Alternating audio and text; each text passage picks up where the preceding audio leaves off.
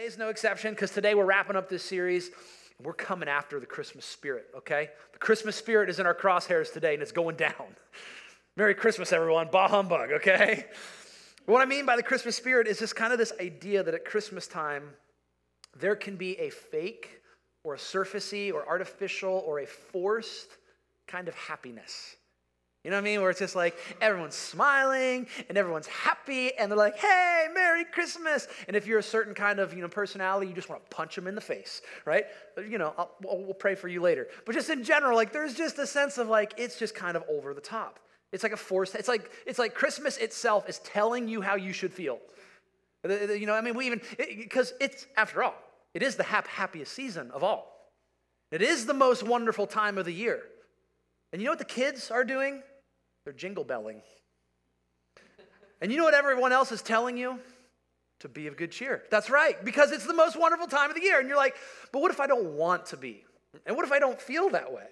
There's like this pressure about how you should feel, and everything about Christmas kind of pushes us into this. I mean, like the quintessential picture are just Christmas movies. Are not good Christmas movies. You know what I'm talking about. There's some of you that just like, as soon as a certain channel that shall not be named starts showing Christmas movies, you're just like, yes, I need all of them. I happen to be married to this kind of person, okay? and it's just like, and, like, come on, come on. Like, it's just, they're meant to be sappy. They're meant to remind you of the best case scenarios of life where everything's perfect. It's picture perfect families, and there's romance, and there's love, and there's holiday traditions, and it's family, and it's and it, I mean, there's only like three plots of every one of those Christmas movies ever made. You know, the girl who leaves the small town and she gets a job in a, you know in the big city and she's a big shot CEO, but she goes home for Christmas and remembers what it's all about and falls in love with the guy that sells Christmas trees, and everyone's like, "Yes, I love it." And you just like my heartstrings are being tugged on right now. Ah. They're meant to make us feel a certain way. Our Christmas songs make us feel a certain way and happiness. Like even the food that we eat for like a month straight, it's like, it's sugar, okay? It tastes great. It's over the top. It's feasting. We eat the roast beast. The Grinch slices it for us. All of these things that are just like endorphins, dopamine, be happy, feel wonderful, it's great. And it sets this really high bar for the expectation of how we should feel this year. But then for some of us, maybe for some of you, and maybe for everyone at some point in life, that's the expectation, but your reality doesn't match that. And everybody's happy all around you, and Christmas time is wonderful and it's great, and it's the Christmas spirit, and you're like, but that's not my world right now. Maybe it's a Christmas where because of just the state of the economy and inflation and all that stuff, where it's like things are tight and I can't provide the kind of Christmas that I want to, and I got to tell my kids that we don't have as much this year as we normally would. Maybe it's, it's at Christmas time, you're just, you're always reminded of who isn't here to celebrate Christmas with you anymore. Or it's your first year celebrating Christmas without someone that you love. Maybe when you see the picture perfect families uh, on, on all those movies and, and everyone's feeling great, eh, to them it's just a reminder of you that that will never be your reality. Because your marriage is falling apart, or your kids aren't talking to you. Or, man, you, you want that, but for whatever reason, it just hasn't been in the cards and, and it hasn't happened for you. Or maybe it's Christmas and you're just like, I'm just, I don't feel anything. I'm just numb. And so, what do we do with that when everyone's like, yeah, be happy and it's Christmas and it's cheerful and it's joyful? And then you add another layer to it in a space like this where, you know, church and we, we celebrate the birth of Jesus and, and even not just in church, but just kind of culturally. Like, there's, there's these kind of religious overtones that get mixed in with Christmas. And there, we have nativity scenes that we set up and we sing songs about a Savior being born. And now all of a sudden, the message of Jesus is getting mixed in with the whole Christmas spirit. It's about happiness and joy. And you're like, but I don't feel that way. So maybe this Jesus thing isn't for me. Maybe Christianity doesn't work for me. Maybe it's not true. Maybe it works for somebody else, but not for me. Because if, if this is how I'm supposed to feel, I'm supposed to be happy and joyful all the time, that's not me, so this doesn't work. Really good news. To the rescue comes the original message of Christmas, because that was not it at all. See, the, the, the original message of Christmas Christmas does not originate from a place of happiness and cheer or pain free, struggle free existence. Quite the opposite, actually. The announcement of a coming Savior, of a child that would be born, was spoken into a world of darkness and despair and pain and brokenness. So we're going to jump in our time machine this morning, and we're going to travel back about 700 ish years before the birth of Jesus. We're going to look at some words spoken by uh, the prophet Isaiah. And so it's, it's found what we would call the Old Testament, um, but to the people of Jesus' day and to the people of the time, whenever uh, these things were happening, it wasn't the old anything. It was just the Hebrew scriptures. It was the Jewish Bible. God had chosen the nation of Israel to say, like, hey, I'm going to do something for the whole world through you. You're my chosen people. I'm going to bless the world. Um, and they're like, okay, that's great. We're going to follow you. And they do that for about five seconds. Um, but, and God would then raise up these prophets to speak to his people, to like call them back to, to him. And Isaiah is one of these prophets. And in the book of Isaiah, again, about 700 years before the birth of Jesus, we find all these prophecies about this coming one, this coming Messiah, who he would be, what he would do. In fact, it's where we get some of the most famous of like the Christmas prophecies. The, the verses that we read, the songs are full of these, these ideas and these themes. It's in these early chapters of Isaiah. Isaiah 6 we, is where we find, and this will be a sign to you. The virgin shall conceive and give birth to a son, and you'll call him Emmanuel. It's a couple chapters later in Isaiah 9 that we, that we read the, the, the promise of, uh, For unto us a child is born, a son is given. The government will be upon his shoulders, and he'll be called Wonderful Counselor, Mighty God, Everlasting Father, Prince of Peace. We, we read these beautiful promises, but here's the thing if you, if you turn like in the Bible, if you go to Isaiah, you're not going to find those tucked under like a little subcategory that says Christmas verses right? Where it's not just like, oh, yay, this is where the happy baby is born and we're all excited and all, don't they just look so perfect? There in the little manger scene and they're all smiling and it's like no that's not where you find them. You find these promises and you find these verses tucked in people who are living in, in between people who are living in a very real life in very real circumstances and quite honestly everything is falling apart around them and so we're going to do a little history lesson quickly this morning to set us up. Some of you are going to love that, some of you are going to hate that, but you just got to come to terms with this. If you're going to be a part of, uh, of this church and, and come here, um, you're going to get involuntary, uh, unsigned up for history lessons because like that's just how I roll. I, I love history, okay? Uh, and one of the coolest things about the Christian faith is that like it intersects with history in so many, so many places. So we're going way back kind of like how did we get to the point where we're at in, uh, in isaiah that we're going to look at? So god had called the nation of israel. He rescued them out of slavery. He says i'm your god. You're my people. You didn't earn this but i love you and i'm calling you. I'm going to do something for the whole world through you. Uh, and they turn their backs on god and they chase after foreign gods and they do all kinds of evil and wicked things and they have some really really terrible leaders. Eventually that brings them to a point where the nation is divided into two and you have what's known as the, the, the northern kingdom, which is, retains the, uh, the, the, name Israel, the northern kingdom of Israel. It had a capital city where their temple was in the city of Samaria. And then you have the southern kingdom, which takes on the name Judah. Because of all the tribes, the 12 tribes of Israel, only one of them was a part of that southern kingdom. Anyone want to, want to guess what it is? It was Judah. Yeah, they just kept the name. And Judah, the capital and the temple, is in the city of Jerusalem. And so these two kingdoms, there should be one nation, should be God's people, should be united. They're split, they're divided, um, and things go downhill for them really, really quickly. It goes downhill a lot faster for the northern kingdom, um, but the southern kingdom gets there eventually as well. They both end up in exile, and it's, it's a really, really sad story. But the, the prophets were raised up to speak to these people, mostly kind of in exile in these really, really rough times. And Isaiah was a prophet to the southern kingdom of Judah speaking to the people of Judah and the kings of Judah. And specifically, what we're going to look at today, the king of Judah is Ahaz. And so that's going on kind of among God's people. But there's a whole other world out there as well. I, like, I don't know exactly at what point in my life this, this like this thought crossed my mind. Like kind of growing up, read the Bible. It's like this is just like the whole world is going on in here. It's like, no, this is just one little group of people. There's a whole world around them. It's a whole new world okay? Like this, this is like, I'm like, wow, like, so there's people, like, there's other things going on in world history, but, you know, scripture is the story of God's people throughout history. And one of the nations around the people of Israel at the time of Isaiah was Assyria. And they were the world's superpower at the time. They were a massive nation that were, was, was gobbling up territory and peoples by just, just conquer the people, war, battle, bloodshed. Uh, man, the things that the Assyrian Empire did as, as modern people, we would just be so appalled at their lack of regard for just human life. And so they're the big bad guys on the block. And, and, and, some nations, you know, seeing that that would be their fate, rather than being completely wiped out by the Assyrians, they would kind of form an alliance and they would become these vassal states of the Assyrian Empire. And they would have to pay tribute to the Assyrians. Basically, we're going to pay you money so you don't come and kill us all. The northern kingdom of Israel was one of these states. And so was another kingdom at the time by the name of Syria, not Assyria, but Syria. And the kings of these two nations, the king of Syria, Rezin, and the king of Israel, his name was Pekah, they form an alliance together. They think we're going to get together and we're going to fight against the Assyrians. We're going to, we're going to take them down. But they know that they're just two nations and they're kind of small, and, and Assyria is really, really big. So, you know, I would imagine this is how the conversation went. You know, these two guys are talking, and the king of Israel's like, hey, you know, basically, the, Judah, we're basically one. Like, we split a long time ago, but we're family. We're like brothers. We're like allies. Let's go get them to be on our side. And so the king of, of Israel, the king of Syria, they go to the king of Judah, Ahaz, and they're like, hey, come be on our team. We're going to fight against the Assyrians. The king Ahaz of Judah is like, not going to do that. That just doesn't seem like a good idea. Uh, and so Israel and Syria decide if you're not going to willingly be our friend, we will go to war against you and make you be our friend. Okay, and we're going to be, we are going to be allies whether you like it or not. And so just picture this. You have Israel, the northern kingdom of Israel, the southern kingdom of Judah, who are supposed to be one people. Like they are blood relatives. They're supposed to be God's people, basically doing civil war against each other. And at that point in time, God tells Isaiah, hey, go, go, go speak to King Ahaz and give him this message. And so God speaks through Isaiah, tells King Ahaz, don't worry about the, the, um, the, northern kingdom of Israel and Syria.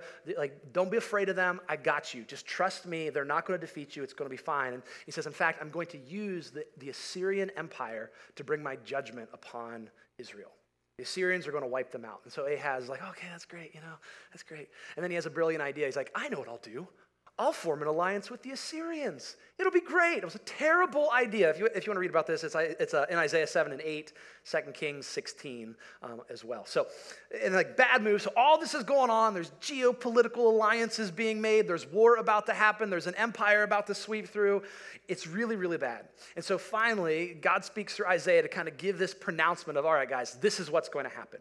That the Assyrian army and the king of Assyria are going to come in and destroy Israel.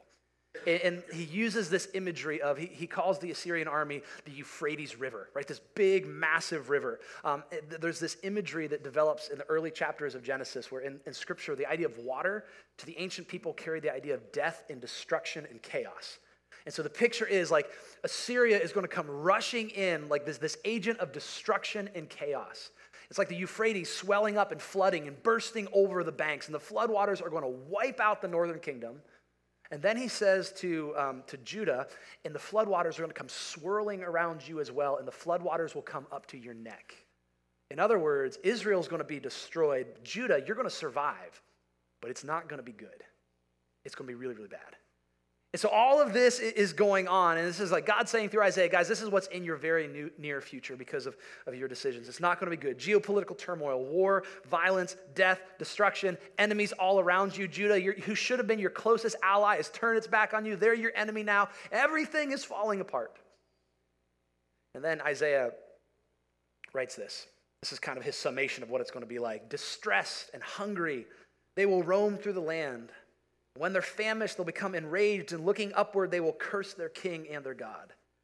They'll look toward the earth and see only distress and darkness and fearful gloom, and they'll be thrust into utter darkness. So say, hey, this is your future. This is what life is going to look like for you because of your decisions. And you know, you keep chasing after these foreign gods. You're trying to make an alliance with the Assyrians who are just awful. Like it is death and destruction and violence and bloodshed and famine and gloom. And even though this is your own doing, you're going to blame God and be like, oh, I can't believe you did this to me. It's going to get really, really bad. But then you turn the page or just keep reading down. The very next thing you read, chapter 8 ends there, and chapter 9 begins. And chapter 9, verse 1, Isaiah says, Nevertheless.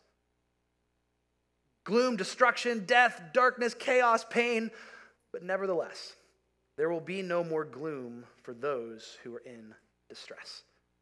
At which point I would imagine Isaiah's original audience is like, we're confused because I thought you just said basically, we're all going to die. And now you're saying it's going to be just fine. He's like, yeah, that, that's basically what I'm saying.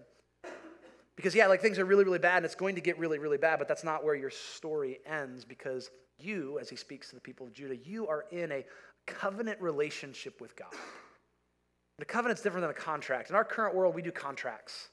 And a contract says when one person, when one party breaks the terms of the contract, that contract is now null and void. But a covenant says even when one person breaks the terms of this agreement, it still holds intact. And so God's like, hey, you're my people, and you may have turned your back on me, and there, there's consequences for that. Like there are consequences that flow out of our actions. I'm not turning my back on you because I love you, and I'm still with you, and I still have plans for you. I'm still faithful. You're still my people. And so, nevertheless, there will be no more gloom. What you're going through right now is not the end. And then he continues and says, In the past, he, talking about God, humbled the land of Zebulun, the land of Naphtali. But in the future, he will honor Galilee of the nations by the way of the sea beyond the Jordan. And so he's doing a couple of things that are interesting here. Number one, he's doing this like weird little time hop thing. Because Isaiah is talking about this uh, destruction that was coming from the Assyrians, the, the Assyrian army coming in, but he's talking about something that hasn't happened yet as if it's already happened. In the past, that's what he's talking about. He says, in the past, he humbled the land of Zebulun and Naphtali. It was this kind of prophetic way of talking, of saying, like, this hasn't happened yet, but I'm going to talk like it's already happened because it's going to happen. It's done. Like, you can, you can take it to the bank. But then he's also doing a little bit of geography because he, he mentions Zebulun and Naphtali, which were two of the tribal divisions of the nation of Israel. So, like we have states in our country that kind of divide the country into different areas. Israel was divided into these tribal divisions so for the original 12 tribes. And these two that he lists, these based on where they were located, were the first two areas to fall to the Assyrians. Like when the Assyrians came in to, to take over the nations, these two areas took the brunt of that destruction. They got it the worst. They were completely devastated and decimated. It was horrible for them. But these same areas, when you fast forward to the time of Jesus, they're known by a different name. It's the region of Galilee, the area where Jesus was from, the area where he was born, the area where he did most of his ministry. And so Isaiah is, in, to his immediate uh, context and his immediate audience, is, is referring to something that would be uh, well known to them, that was about to happen, that was on their doorstep, but at the same t- time, he's pointing to something that would happen in the future. That this land is going to be devastated, but that won't be what it's known for. In fact, it will ultimately be known for something amazing. It will be honored he continues carrying this theme, kind of this juxtaposition of things are bad and yet they're good and it's going to be awful and yet it's not the end. And so he continues and says, The people walking in darkness have seen a great light. On those living in the land of deep darkness, a light has dawned. And so chapter 8 ends with him, remember, gloom and despair and darkness. The people are in darkness. And again, yet, nevertheless, a light is coming and a light has dawned. But the darkness doesn't last forever. He says, You have enlarged the nation, speaking about God and the nation being Israel. You've enlarged the nation. You've increased their joy. And they rejoice before you as people rejoice at the harvest, as warriors rejoice when dividing the plunder. So again, chapter 8, it ends with gloom and despair and mourning, and they're angry at God and they're shaking their fist and everything's falling apart. And then he says, But yet, your mourning will turn to joy. Rejoicing will come out of this. And he, he paints these kind of pictures that would have made so much sense for them, and maybe not so much for us, but the idea of rejoicing at a harvest. When the harvest came in and it was a good harvest, you celebrated and you partied because that meant you were going to survive. You know, for us, we just run to the grocery store. Like, I need something to eat, I go to the store. But for them, they were dependent on it. Hey, we got to have a good harvest. If we don't have a good harvest, we will not make it. We will not die. And so when, when you had a harvest, it was a party, it was a celebration. The same thing when you go to war, you go to battle, it's like this might be, we might be wiped out. This may be the end of our people. And so when, when there's this, this victory that happened, there's a great celebrating, there's a great rejoicing because we've survived. We'll go on. And, and Isaiah's like, hey, you guys, it's really, really bad right now. But your mourning is going to be turned into rejoicing, and it's going to be like rejoicing at the harvest, rejoicing at the victory. And, and the people he's talking to, they've got to be thinking, wait, this doesn't make any sense. Because again, he's talking to Judah, which is a teeny, teeny, tiny little, like little nation and Assyria is the world superpower. And it's like, how is this going to be possible? There's no way. We don't stand a chance. And so Isaiah is going to begin to remind them of something in their past. Because this was a common theme for Israel. They were, they were always outnumbered. They were always the little guy. They were all, like things always seemed like they were falling apart, and yet they had God. And so he calls back to something in their past and says, For as in the day of Midian's defeat, you, talking about God again, you have shattered the yoke that burdens them, God's people, the bar across their shoulders, the rod of their oppressor. So early in Israel's history, during the time of the judges, they had this enemy, the Midianites, uh, that, that were oppressing them. That, that were going to war against them. And God raises up this leader by the name of Gideon. He's like, Gideon, I want you to kind of get together this little army. And, and Gideon gets an army, and God's like, that's too many people. And so some go away, like, that's still too many people. That's still too many people. Okay, finally, he's got this teeny tiny little army going against this massive nation. And God says, I can work with that. And God defeats the, the, the Midianites. And it's this picture of saying, hey, you, your strength is not in how big your army is and your resources. Your strength is knowing that I am your God and I am on your side. And so Isaiah points back to that and he's like, hey, listen, like it's going to be like that. This isn't new to us. God's always been fighting for us. If we will just turn back, if we will just be faithful. He continues kind of with this battle motif and, and says, Every warrior's boot used in battle and every garment rolled in blood will be destined for burning, will be fuel for the fire. This was one of the things they did to, to celebrate a victory. They would take uh, the, like the, the battle clothes and they would burn them as basically an offering to God to say, hey, you, you've brought us this victory. It's a celebration. And so it had this immediate kind of victorious celebration thing, but it also has, has this, this future um, end, kind of end of days, eschatological reality that, that one day all of the weapons of warfare and all of our battle clothes will be burnt. There'll be no need to have them anymore. There'll be no more violence. There'll be no more war. There'll be no more killing. Like we can just we can burn all that stuff. It's done. And so there's this, this weird tension, this going back and forth in this passage because it starts with a picture of, of gloom and despair and destruction and pain and suffering and hunger and famine and darkness. And yet at the same time, he's like, but a light's coming and rejoicing is coming and celebration is coming. And, and, and, you can like we can celebrate these massive victories. And so isaiah's audience who's like who are who are staring down the reality of like their imminent destruction by the assyrians. Like isaiah how can you possibly say this to us?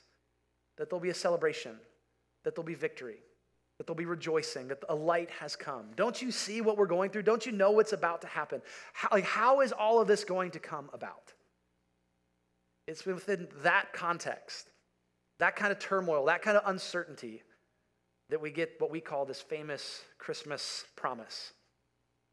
Because after all of that, Isaiah says this for us, for to us, a child is born, and to us a son is given.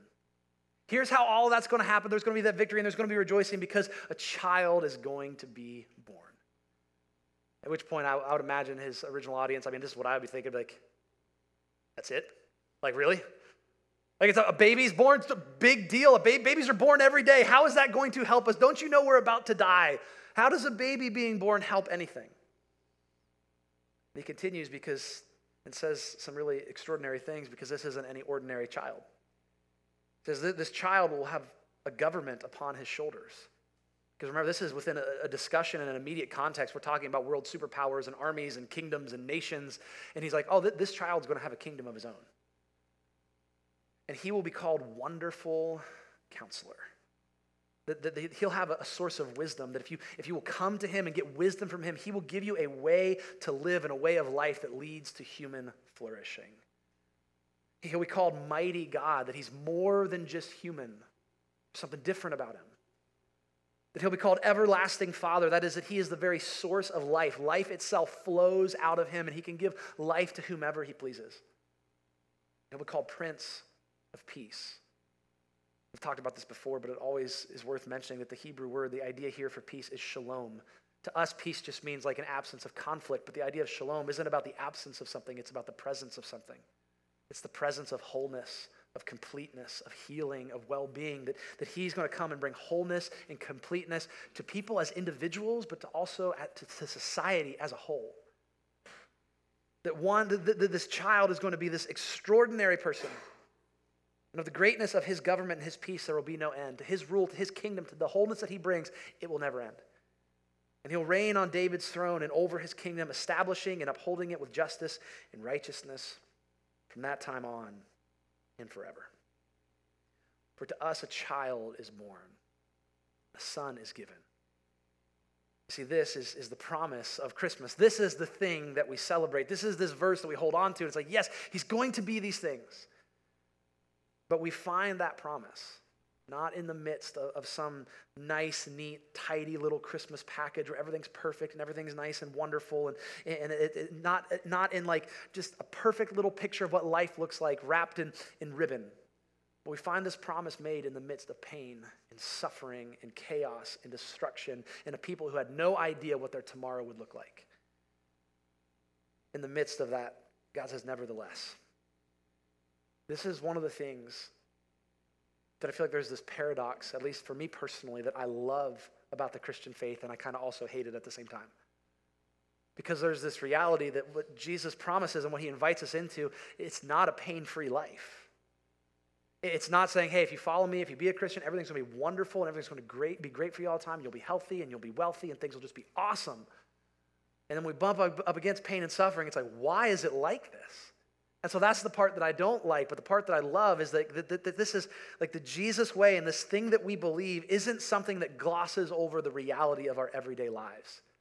He doesn't ask us to just like close our eyes and like, no, everything's, I can't see it, I can't hear it, la, la, la, la, la, everything's fine, everything's wonderful. He's like, no, no, no, no, embrace it, live in it. Don't like, uh, like, like you, you should feel like it's okay to feel the pain of reality, but to know that that's not all that there is. That this idea of suffering is not it's not strange to the Christian faith. It's not like a, a weird outside kind of thing. It's actually at the very heart of Christianity. It's at the heart of the message of Jesus. Because we have the promise of a child made in the midst of suffering.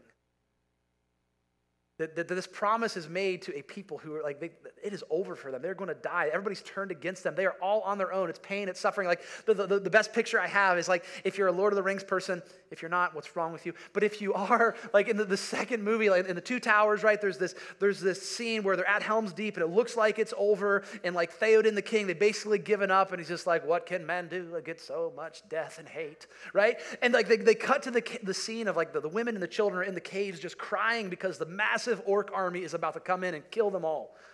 Like this is, this is the reality of the, the people of Israel and Judah as these words are spoken. Where it's just like, like it is over for us. It's a promise that's made in the midst of suffering. And that child that was promised would be born into a world of suffering. A world that, as modern people, we can't even begin to, uh, like, to try to get our heads around, like, what was it like to live then?